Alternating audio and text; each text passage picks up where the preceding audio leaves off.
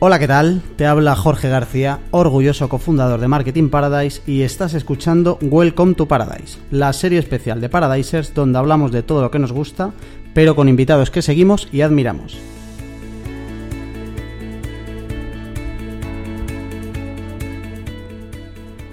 El invitado de hoy es Antonio Cantero, creador de Goodemia, la web de referencia en español sobre comercio electrónico con WooCommerce.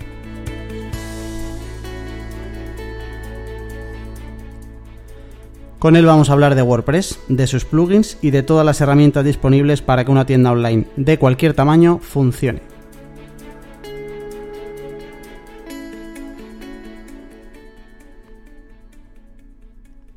Hola, hola, ¿qué tal Antonio? ¿Cómo estás? ¿Se escucha bien? Sí. Se escucha maravillosamente bien. Vale. Eh, estás muy cansado, te hemos dado peleita hoy, ¿eh? Sí. Sí, eh, a ver, con la emoción no me he dado cuenta, pero ahora cuando me he sentado ya sí. te ha dado el bajón como cuando te tiras por el paracaídas, ¿sí? ahora ya te ha dado el... Bueno, mil gracias por sacar un ratín para que hablemos de e-commerce y en concreto de WooCommerce, que es un poco como el CMS, ahora nos metemos un poco el jaleo.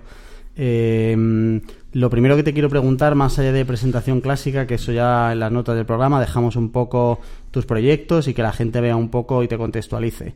Eh, quiero que arranquemos por eh, cuándo empezaste a meterte en esto de las tiendas online y por qué.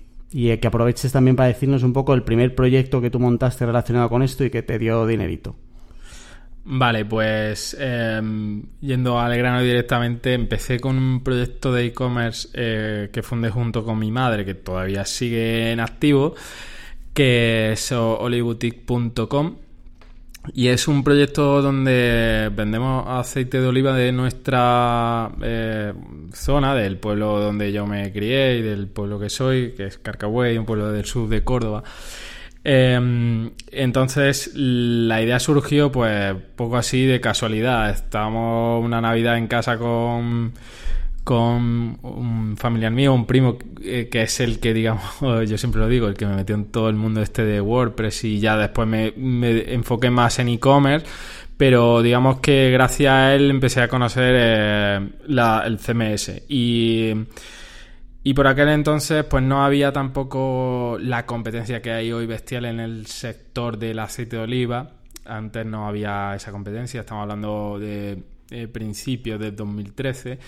Y eh, decidimos pues probar. Eh, entonces, como yo lo que conocía era mm, WordPress como CMS y lo había usado para crear webs, nunca para un e-commerce, para una tienda online, eh, me puse a investigar y la solución que encontré fue un plugin llamado BookCommerce, que hoy seguramente a muchos de los que nos escuchen les sonará bastante, pero por aquel entonces era bastante desconocido.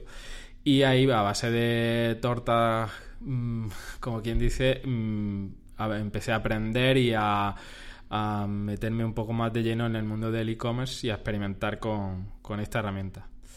Esa sería un poco la historia Resumen. Eh, bueno, además de tus proyectos y tu tienda online y tal, eh, has prestado servicio y creo que todavía prestas de algún servicio concreto a tiendas online de todo tipo relacionadas con WooCommerce. Eh, con todas las tiendas que has visto últimamente, por dentro y por fuera, eh, ¿cuál es tu opinión en general del estado del e-commerce en España? Es decir, ¿qué crees que estamos haciendo bien? ¿Qué crees que estamos haciendo mal? Eh, ¿Cómo ves tú todo este mundo para si alguien tiene uno o está pensando montar uno que tome nota? Vale, yo tengo que decir que en mi caso el perfil de cliente que contrata mi servicio, en este caso de auditoría, que es lo, lo que me enfoco, eh, es un perfil de cliente, pues, suele ser pyme o, autónomo, es decir, pequeño, que vende producto propio o con marca, a lo mejor no es marca propia, pero sí es distribuidor oficial, es decir, que tiene, digamos, un poco de ventaja con respecto, no vende a de muchas verticales, mucho tipo de productos, no tiene un catálogo muy extenso. Ese sería el perfil de, cliente que contrata mi servicio. Entonces, es un cliente con, o sea, con un presupuesto limitado para invertir en marketing y todo eso. Y, eh, o sea, la radiografía que yo tengo del estado de e-commerce a nivel nacional está segmentada a ese tipo de cliente. Es decir, lo que yo cuente ahora a lo mejor no, no se aplica a grandes mm, empresas, ¿vale? No, no aplicaría a Amazon o no tiene nada que ver. Pero sí es interesante que es un cliente que hace e-commerce de nicho. Eh, y es un e-commerce que, que, hoy día, si empiezas con pocos recursos, es decir, no tienes mucha. Eh, no te puedes permitir una gran inversión, ni comprar mucho stock de productos, ni, ni, ni tienes mm, muchos productos a los que atacar y verticales a los que atacar eh, es una buena eh, mm, estrategia. De hecho, yo diría que es la única con, o sea, con posibilidades o con mm, más probabilidad de tener éxito si, está en esa situación. ¿Por qué? Pues básicamente porque eh, los e-commerce de nicho son e-commerce que se enfocan en un área de un sector más amplio eh, muy concreta, para un perfil de cliente muy concreto, donde es más fácil destacar y convertirte en referente y no competir a base de, precio, que no lleva a ningún sitio.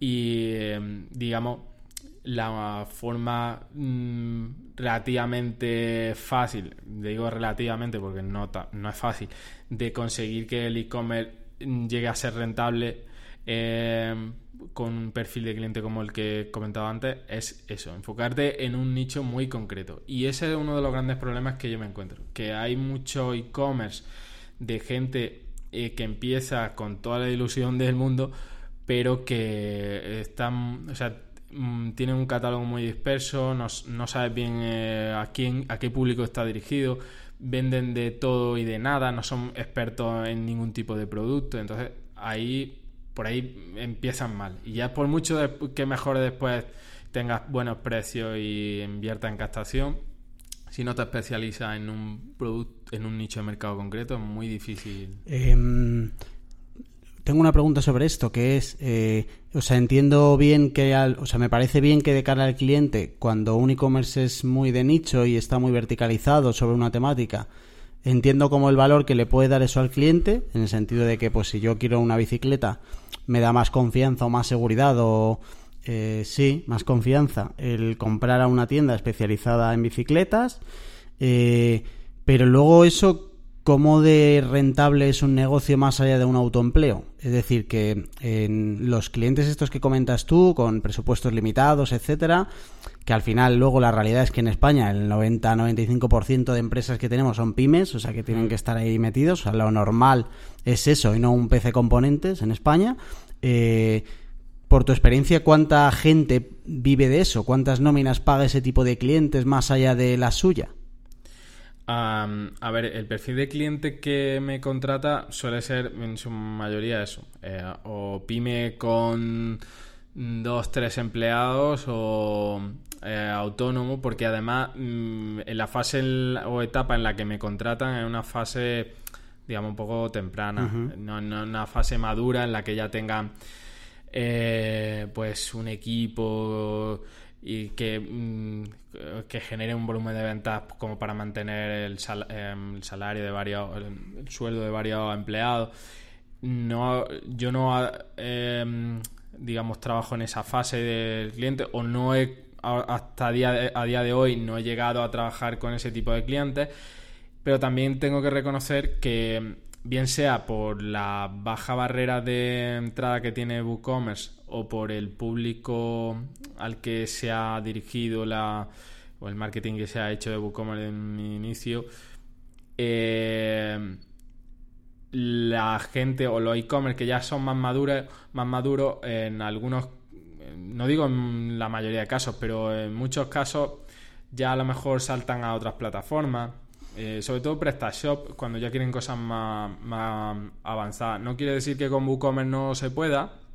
Prácticamente con WooCommerce ya se puede hacer de todo lo que mm, puedes conseguir una, planta, una plataforma pura y dura de e-commerce como PrestaShop, pero sí es verdad que hay cosas que cuesta más, sobre todo temas de multidioma. Eh, hay eh, soluciones en, WooCommerce, pero tienen algunas. Vale, genial. Me viene genial esto porque era como un poco la siguiente pregunta. Es decir, vamos a contextualizar un poco WooCommerce dentro de las opciones que hay ahora mismo en el mercado de CMS.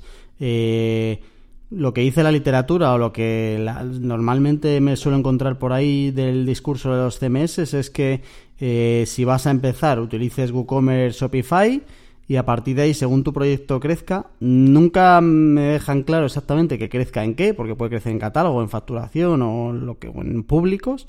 Eh, pues ya pasas a PrestaShop y luego ya Magento y fuera de todo eso es algo a medida. Eh, ¿Cuál es tu opinión? Es decir, ¿Cuándo se te queda corto un WooCommerce? Y, o sea, entiendo que si montaras un proyecto lo usarías WooCommerce para empezar, pero ¿qué escenarios tiene que tener alguien en cuenta para en vez de WooCommerce irse a otro? Y dentro de todo esto hay una subpregunta que es eh, ¿por qué PrestaShop? Que al final sobre todo es, es común en Francia, que es de donde son, y en España, pero luego en el resto del mundo cuando miras datos no hay mucho. ¿Y, y qué hace falta para llegar a un Magento para todo esto? A ver, yo tengo que reconocer que Magento no lo controlo para nada. Sé que mm, está reservado para grandes empresas que se pueden permitir un equipo de desarrollo con conocimiento profundo de la herramienta porque no es fácil eh, implementar y ponerla a punto. O sea, ya no estoy, estoy diciendo de hacer cosas más complejas. O sea que en este caso yo lo descartaría para el perfil de cliente siempre lo descarto para el perfil de cliente al que yo me dirijo, porque no está en, esa fase, porque no tiene recursos para permitirse eso. No porque sea mala herramienta, ni mucho menos. es que no tiene sentido eh, recomendarle eso en esa fase, no, no, no lo va a asimilar. Entonces, en, en mi caso, yo eh, estoy especializado en WooCommerce, es la herramienta que conozco, he desarrollado eh, plugins para WooCommerce, eh, lo conozco a nivel de, código, sé cómo funciona, sé la comunidad que hay detrás. O sea, eh, podría decir que todos son maravillas en WooCommerce, pero yo mm, quiero ser honesto y hay cosas o determinados perfiles a los que probablemente WooCommerce no le encaje. Entonces yo no me cierro ni, ni hablo mal de otras herramientas, sino em, hablo más bien de otros públicos. Cada una tiene un público por ejemplo, a, día de hoy, el competidor directo de WooCommerce, desde mi punto de vista, y las estadísticas lo, demuestran, eh, hay numerosas web eh, donde podéis comprobarlo, eh, Shopify es el, digamos, la solución de e-commerce que más se asemeja al, a WooCommerce y que mm, más comparte perfil de cliente más parecido. Eh, ¿Por qué? Pues básicamente por la barrera técnica. Es el principal hándicap por los que el perfil de cliente que usa WooCommerce Shopify elige eso y no otra alternativa. Eh, ambos son fáciles de, empezar a manejar, eh, son, hay bastante documentación, bastantes tutoriales, entonces entrar ahí no requiere de mucho dedicación en tiempo ni tampoco en dinero. En Shopify hay que hacer una pequeña inversión una suscripción mensual si quieres empezar a, crear tu tienda ahí, pero incluso la barrera de entrada es más baja que WooCommerce.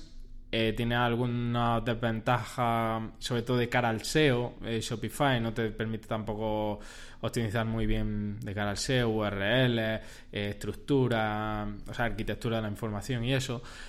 Que WooCommerce sí, pero WooCommerce por contra, pues eh, tiene la, desventaja de que mm, ya si quieres eh, mm, optimizar la tienda y montarla ya eh, bien en condiciones, vas a tener que depender de algunos plugins que normalmente son de empresas, de terceras empresas, hay también plugins oficiales, pero pues mantener esos plugins actualizados mm, y tener Mm, un buen equilibrio entre funcionalidades y plugins, es decir, no sobrecargar la tienda con herramientas y que no vas a usar, que después ralentizan mucho, eso también es complejo. Así que nada, y lo que desde mi punto de vista, mm, si no quieres complicarte la vida con la parte técnica, eh, y no te importa pagar un poco, o sea, mm, tener, tienes un poco de cash y quieren mm, eh, quitarte esa parte, puedes empezar con Shopify, es una solución interesante, eh, pagando una suscripción mensual que no te importa dedicarle un poco más de tiempo a la parte técnica, aprender un poco más y tener más libertad en cuanto a diseño, en no gastar esas suscripciones mensuales en pagar una sola herramienta, sino en publicidad, pues entonces a lo mejor WooCommerce es tu elección. Y PrestaShop, eh, yo tampoco lo conozco mucho, pero sé que, es una opción bastante potente eh, que está en, eh, a camino entre WooCommerce y Magento, ya que se sale bastante de nuestro ámbito. Pero realmente es la única alternativa, mm, si quiere algo ya más puro e-commerce, a, a WooCommerce.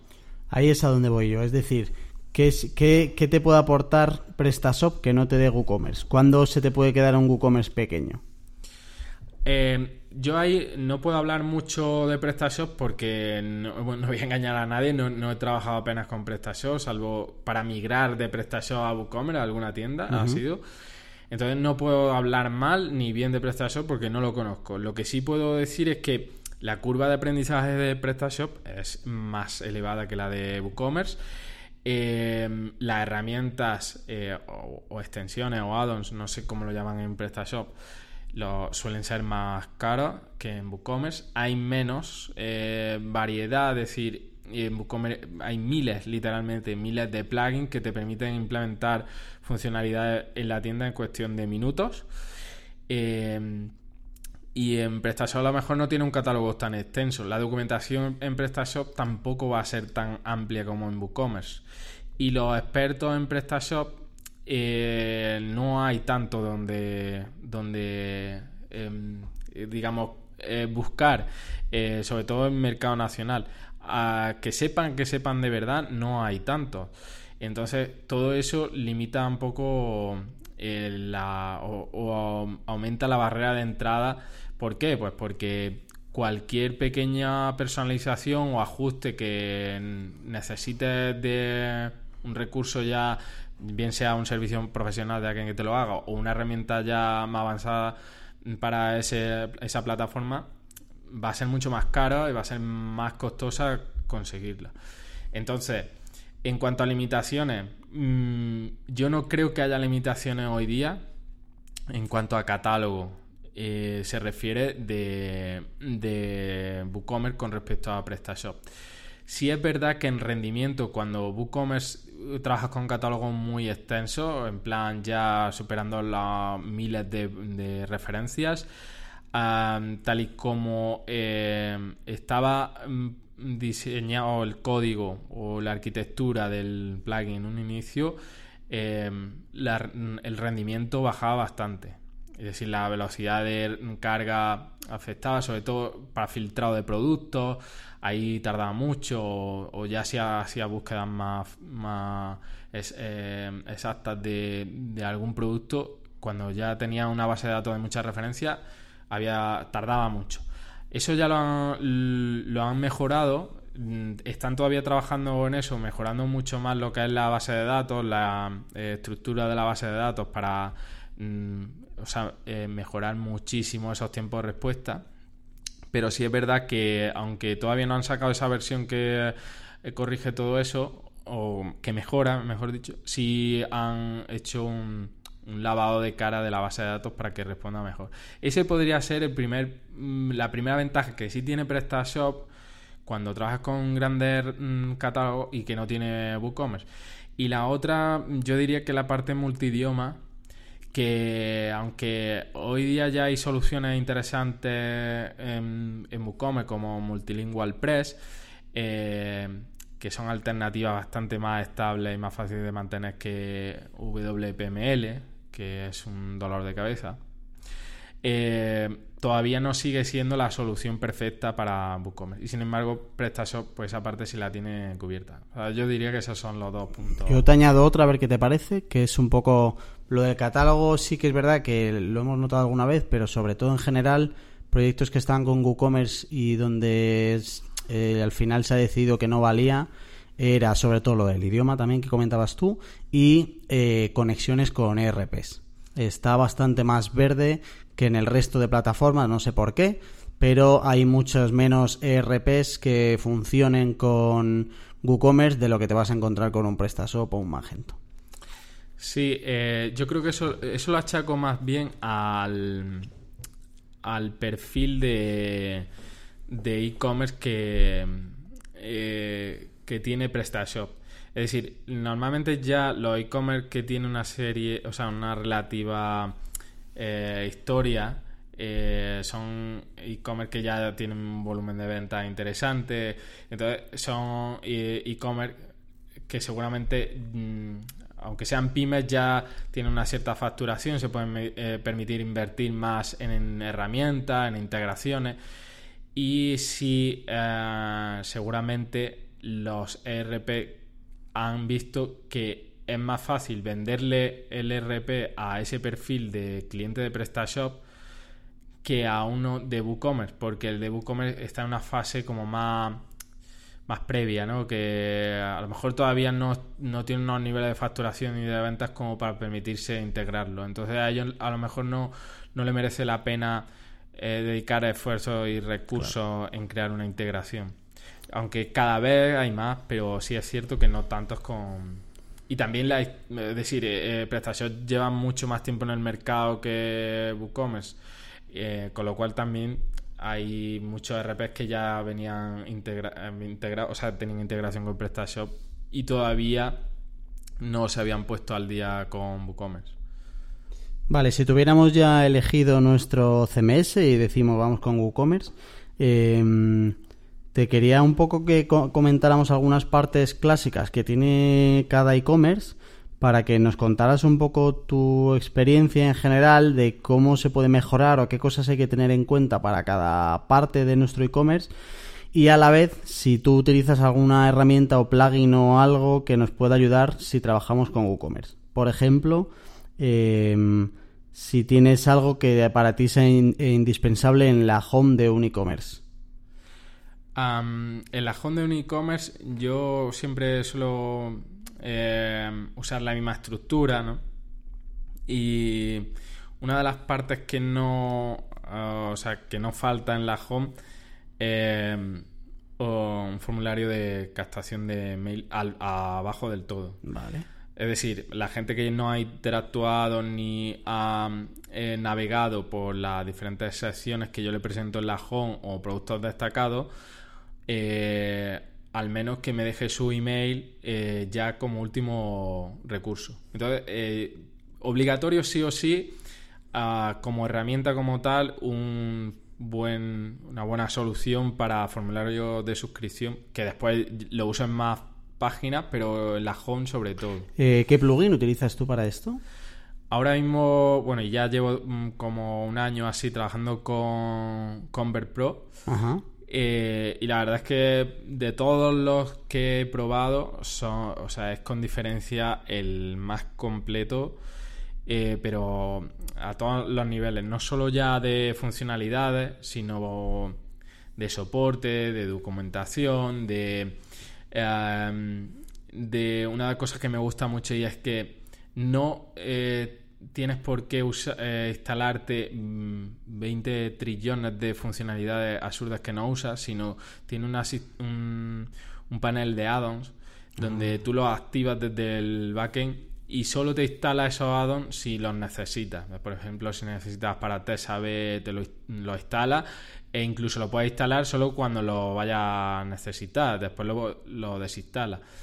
O sea, es una forma también de optimizar los recursos, porque parecen que son infinitos, pero muchas veces nos pasamos instalando ahí herramientas que no... otro, mm, otro aspecto que tiene cualquier e-commerce, eh, carritos y checkouts. Eh, ¿Hay algo que la gente tenga que saber para tener un carrito o un checkout medio optimizado, más allá de luego el, tipo de proyecto que tenga cada uno, pero cosas que haya que saber y herramientas que puedan ayudarnos para esto? Eh, cuando dices carrito, ¿te refieres a recuperación? No, del carrito como ah, tal, o sea, el paso del carrito y el paso del checkout. Vale, vale. Eh, sí, en realidad, hay. Yo siempre em, hablo de que cuando estamos ya, hemos alcanzado la masa crítica de tráfico, de volumen de visitas en un e-commerce, mm, lo que tenemos que empezar a, a trabajar ya con ese tráfico y esa visita de manera inteligente para optimizar todo el proceso de compra y no seguir invirtiendo recursos en captación hasta que no tengamos toda esa última fase del embudo eh, bien optimizada. Entonces, en ese sentido, lo lógico es empezar por la mm, fase de abajo del embudo, porque es donde más impacto directo va a tener en las ventas, que es la página de checkout eh, de, pago y el carrito, ¿vale? Y de ahí hacia arriba.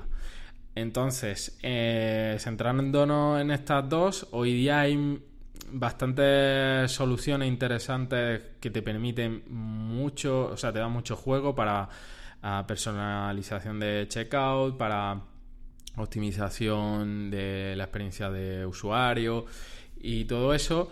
Pero yo me centraría sobre todo en, en hacer lo máximo posible por, uno, eliminar puntos de fuga en checkout sobre todo, que esto me lo encuentro a diario prácticamente en todos los e-commerce que me llegan de clientes.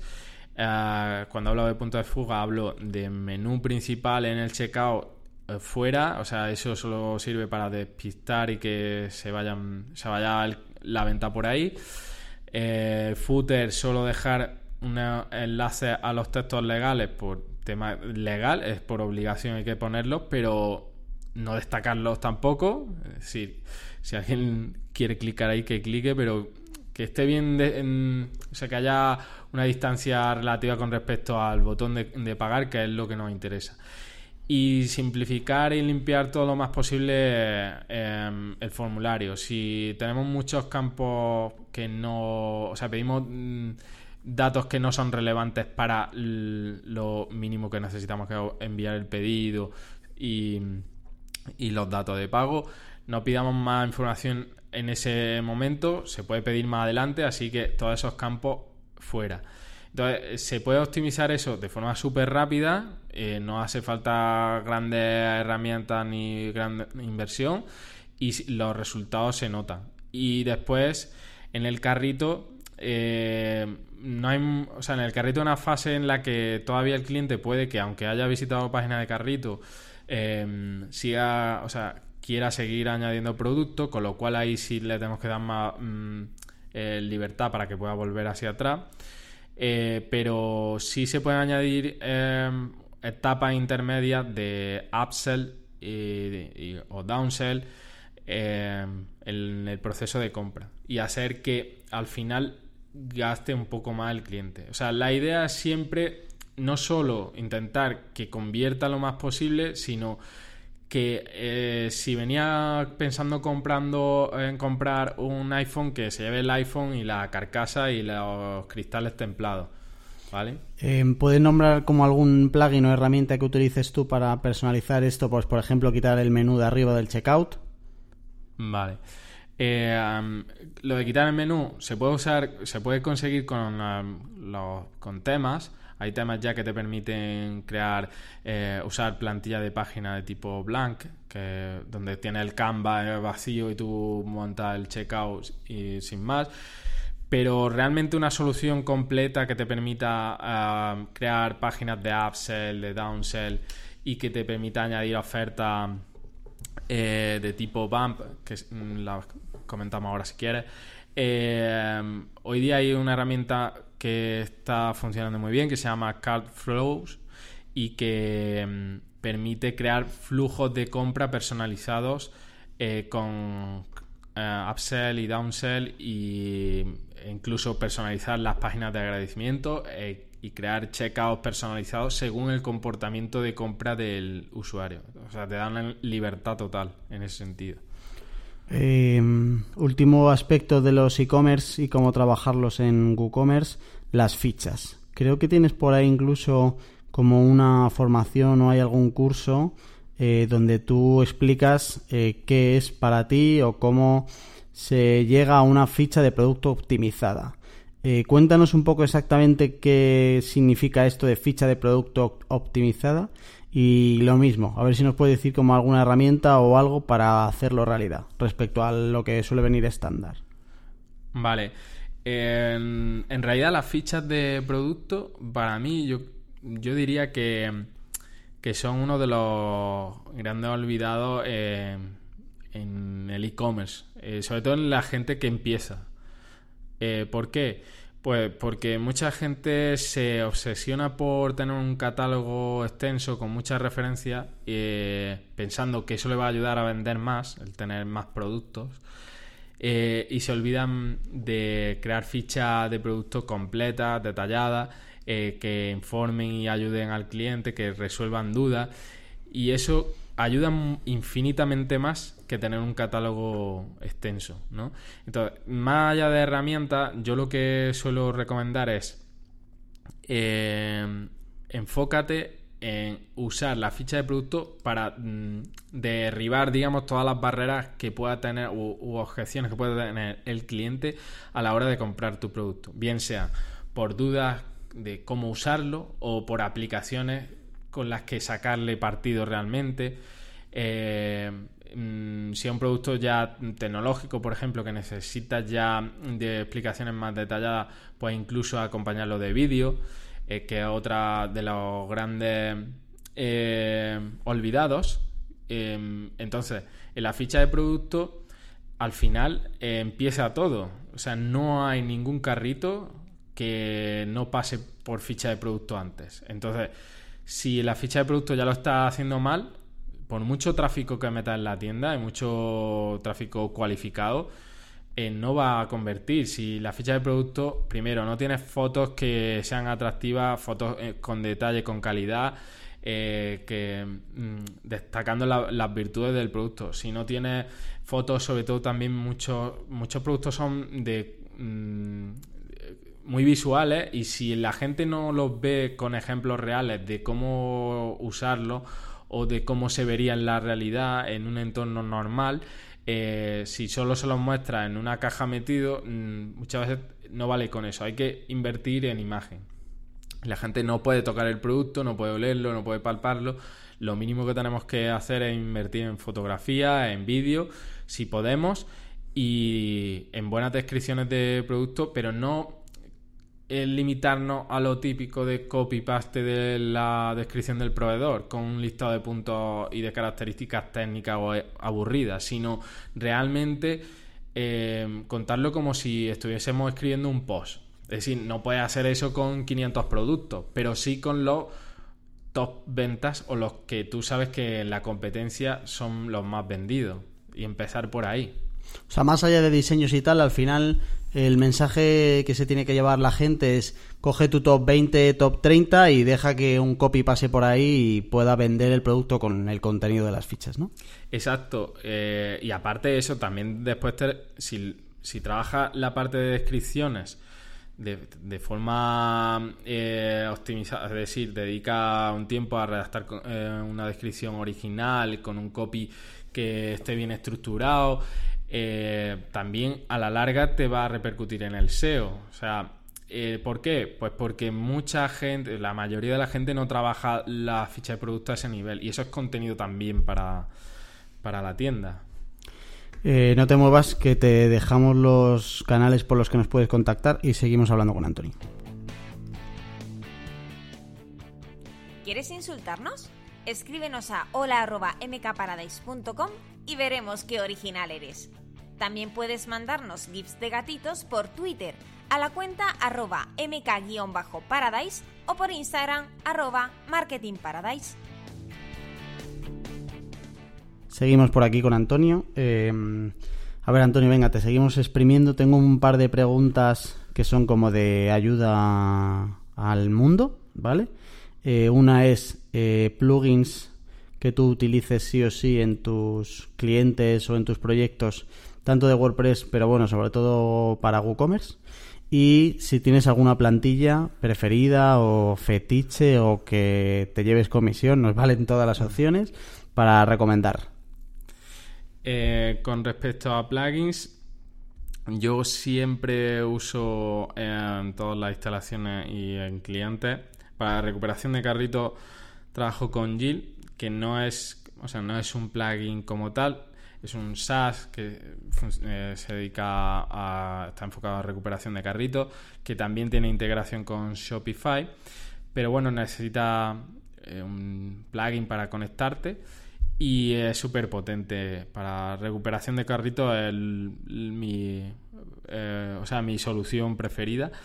Eh, es de pago, pero tiene hasta 50 carritos al mes, si no recuerdo mal, es eh, gratis. O sea que puedes empezar a probarlo bien durante un tiempo hasta que ya eh, veas si realmente te merece la pena hacer la inversión. después, como he comentado antes, Convertflow para formulario de suscripción para captar leads para la gente que entra eh, por la home o incluso si tengo tráfico, o sea, si hay um, posts del blog de la tienda que están posicionados para un para búsquedas que no son transaccionales, no son de compra, eh, ahí también eh, intento captar el lead para más adelante ir metiéndolo en, el embudo de ventas de la tienda con email marketing. Y después eh, CarFlow, que es una herramienta bastante nueva, que lo he comentado antes, para eh, configurar todo el embudo de ventas de la tienda con total libertad y crear eh, flujos de compra según el comportamiento del, usuario. Esa está súper, súper bien. Y como, o sea, hay muchas otras herramientas, pero tampoco voy a entrar aquí eh, en detalle. Digamos que esas tres sí o sí van siempre en todas las instalaciones. Y como tema, pues he probado infinitos eh, de todo, buenos, malos, malísimos. Eh, temas multipropósito que con infinidad de funcionalidades que nadie quería. Y al final, mm, yo soy partidario de usar temas que sean primero que estén bien a nivel de código, optimizados para SEO, que cuenten con eh, eh, esquema para productos bien actualizado y, que no me obliguen a instalar cosas que yo no quiero. Entonces, en ese que cumplen ese requisito y tengan buen soporte de documentación, mm, ya reduce mucho el, campo, ¿no? Y en ese caso yo uso uh, Astra. Astra tiene una versión gratuita que se puede descargar desde el repositorio de WordPress. Y si ya quieres sacarle todo el jugo de verdad a fichas de producto y contar con muchas otras funcionalidades extra que, insisto, aunque te eh, consigas la versión Pro, no tienes que instalártelas todas. Esa es otra de las grandes ventajas de Astra. Que la versión Pro tiene un panel de addons donde tú vas activando aquello que necesitas. Solo eh, vas a instalar expresamente lo que necesites. Entonces, te da mucho potencial y no te obliga a trabajar con maquetadores visuales si no estás acostumbrado, no te quieres trabajar con Elementor o otro tipo de maquetadores que son también muy potentes, pero que mucha gente se obsesiona y lo usa en exceso, o sea, metiendo Elementor en fichas de producto y eso. No soy muy partidario de, las páginas de producto o de carrito, eso, abusar de ese tipo de solución. Te dejamos todas las herramientas que nos cuenta Antonio en la nota del programa, por si las quieres ver, con sus enlaces y todo, para que puedas echarles un ojo. Eh, venga, última parte. Eh, quería aprovechar y que habláramos un ratito de eh, Gudemia como eh, proyecto, pero sobre todo como, de, como forma de negocio y como modelo de negocio. Eh, hace poco teníamos por aquí a Rubén Bastón de Marketing for E-Commerce que nos contaba ese dorado que es eh, un proyecto central o con el contenido como herramienta central, cómo estaba consiguiendo ganar dinero gracias a diferentes vías de ingresos que nos contaba, como los eventos, etcétera. Eh, cuéntanos en nada un poquito porque sepamos exactamente qué es Gudemi exactamente y luego quiero saber eh, cómo le estás eh, sacando dinero a esto de un blog como tal, qué proyectos tienes, qué formas de ingreso y si nos puedes contar un poco como qué porcentaje tienes respecto al total cada fuente de ingreso para saber de verdad cómo se puede hacer dinero con un proyecto centrado en contenidos, por lo menos al principio. Eh, bueno, son muchas preguntas, que, no se me, que no se me olviden. Eh, lo primero, Budemia surgió pues paralelamente, digamos, al proyecto de e-commerce de, Oli que mencionaba al principio. Eh, y fue una forma de compartir todo lo que me había costado a mí eh, asimilar y encontrar de información de, en este caso de WooCommerce por aquel entonces que no había prácticamente de nada, salvo la documentación oficial y está todo en inglés y además ah, faltan cosas. Entonces fue una forma de hacerme un hueco en el, en el mundo del marketing pero enfocado a esta herramienta porque veía que cada vez se usaba más en el mercado hispano y no había nada de, información sobre eso. Y claro, también de alguna forma ya me enfocaba mm, al, sector del e-commerce, no, no estaba atacando cualquier sector, ¿no? Entonces fue, nació, surgió por ahí, mm, paralelamente a Boutique por el 2013 y tengo que reconocer, y esto alguna vez lo he comentado, pero que mucha gente no, se lo cree, que durante dos años eh, Budemia eh, facturó cero euros. Prácticamente. O sea, algunas comisiones residuales de alguna afiliación, pero prácticamente nada. Entonces, durante dos años estuve publicando contenido con frecuencia, investigando herramientas, probándolas en mi propia tienda. O sea, la mayor parte del material que comparto, no todo, porque hay herramientas que no uso en mi tienda, pero intento siempre probarla antes en un entorno real y probarla en mi e-commerce o, um, o incluso hacer, si el cliente me lo permite, hacer algunas pruebas con e-commerce reales y después contar la experiencia en, en el blog. Pues durante dos años hice eso y más o menos mantuve la frecuencia de publicación una media de a lo mejor eso, cuatro posts al mes, eh, algunos meses más, seis, otros meses, pero la media sería como de cuatro posts al mes. o sea, eh, vivía de otra fuente de ingreso, de otro proyecto, pero no me estaba generando nada. Y realmente al proyecto que le dedicaba tiempo era Budemia. Y durante todo ese tiempo estaba súper motivado, me encantaba, pero llegó un momento en el que eh, o le daba la vuelta al, al, enfoque, es decir, no podía seguir destinando tiempo sin conseguir... Todos tenemos que pagar facturas y el tiempo es limitado, entonces tenía que de alguna forma monetizar todo ese esfuerzo. Y fue entonces cuando me enfoqué en, por un lado, trabajar más la afiliación, en este caso de, empecé con plugins. Eh, escribiendo algunas reseñas de plugins y recomendaciones eh, o comparativas de soluciones para, para WooCommerce donde había plugin de pago que yo recomendaba mm, con afiliación y también em, empecé con mi, mi primera formación donde ya hice mi primera venta digamos de curso online entonces eh, ya con eso empecé a quitarme un poco el miedo a monetizar, porque muchas veces somos nosotros mismos los que nos frenamos. No te debería haberme esperado dos años, ni mucho menos. Tenía ya eh, tráfico y audiencia suficiente, tenía una lista de correo bastante grande para ser un, proyecto tan específico de nicho. Y podía haber monetizado mucho antes, pero siempre te, te frena. Y nada, ya después sí empecé a prestar servicios, sí es una cosa que cada, o sea, duró un tiempo, en eh, la parte de desarrollo de e-commerce, de, desarrollo de tienda online, esa parte ya no la, o sea, la, la descarté, no era lo que me motivaba y sí me quedé con el servicio de auditoría. Y hoy básicamente los pilares de Udemia son las mm, principales fuentes de ingresos de formación por este orden eh, tanto online como offline. Eh, eh, afiliación y después la parte de servicios de auditoría. Esos serían los... Vale. con formación, ¿el proyecto sería rentable? Por ver cómo de importante es como la primera fuente, ¿sabes? Sí, o sea, con formación sí. Con la otra sola, no. ahora mismo no. Vale, ok. O sea que al final te, ha servido como barrera de entrada para vender formación online de cursos que ya tienes en automático. O sea, vamos, que ya lo tienes como producto o un servicio puntual de formación offline, ¿no? Sí. Vale, Ok. Em, me pasabas para la entrevista antes como los datos del proyecto en general.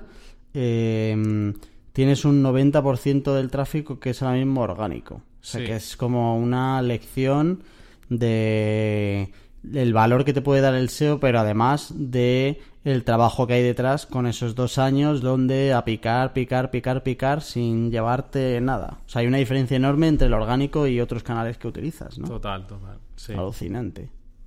Vale, ¿y en qué, qué es lo que se viene ahora? ¿Qué proyectos más o en qué estás trabajando que puede interesar a, la gente? Eh, bueno, ahora eh, estoy enfocándome mucho, como digo, en la formación, eh, tanto online como offline, pero sí es cierto que eh, me estoy enfocando más en la online por el tema de escalabilidad y de alcance, aunque me, encanta la presencial, la formación en vivo, porque tiene ese plus que, no, que jamás va a tener en la online.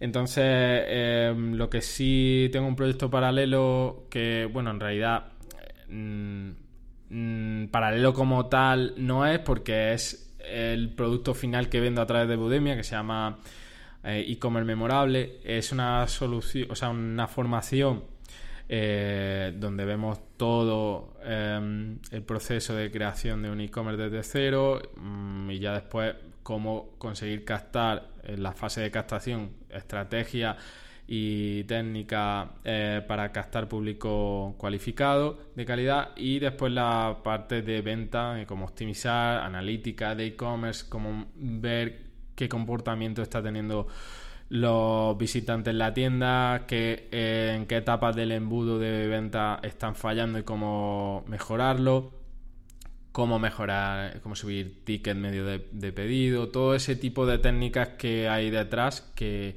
muchas veces se dan por hecho, pero que en realidad hay un mundo detrás. Eh, y como memorable lo engloba todo eso. Y sí es cierto que recientemente eh, creé una versión light, digamos, previa a e-commerce memorable que sí compró, que se enfoca en la parte de creación del e-commerce, eh, de, la tienda online, de una, desde el punto de vista mmm, más técnico para gente que todavía eh, es neófita en el, en el mundo del e-commerce y en el mundo de, la de tecnológico o, online y no tiene mucha idea de cómo montar la tienda. Esa eh, sería la primera fase. Eh, es complementario, es decir, eh, si, en, si, eres alumno de Econ Pro, lo lógico es que en un futuro eh, próximo, cuando ya tengas tu e-commerce montado y hayas terminado esa formación, necesites avanzar hacia las siguientes etapas que cubrimos con e-commerce memorable. Ok. Vale, pues te dejamos los enlaces para que veas cada, cada formación y si te cuadra, pues ahí lo tienes. Venga, Antonio, última pregunta. Eh, ¿A quién nos recomiendas para que pase por aquí? ¿Quién, ¿En quién te fijas? ¿Cuál es tu referencia un poco? No me digas Jeff Bezos, que todavía no tenemos su teléfono, pero alguien alcanzable. Uh, hay mucho. Um, a ver, que no haya pasado por aquí, pues se me ocurre, um, por ejemplo, al gran Jaime Mesa. Vale. Eh, eh, porque es un tío 10, porque sabe mucho de e-commerce, eh, aunque no sea a lo mejor tan conocido como otros, pero que yo cada vez que hablo con él eh, aprendo un huevo literal. Entonces es un tipo que merece estar aquí además él es muy partidario de usar Shopify y, y como digo, yo encantado de hablar con él y que me enseñe cosas cuando hablamos de e-commerce en general. Y para nada, como digo, me cierra una plataforma. En realidad todos buscamos lo mismo, que es vender y conseguir un negocio rentable con la venta de, de productos a través de Internet.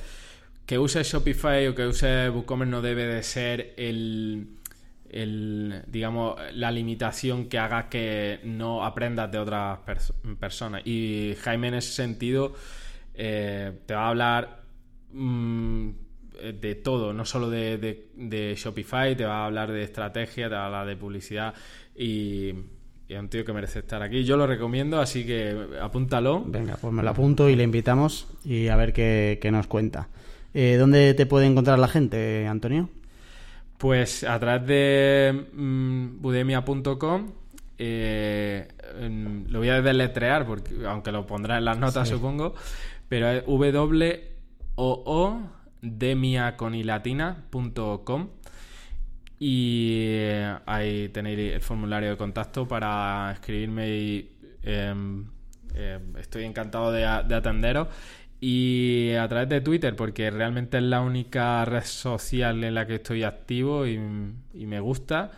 Y mi usuario es Budemia, exactamente igual eh, que el dominio, así que ahí me podéis contactar y escribir también y uh, yo encantado.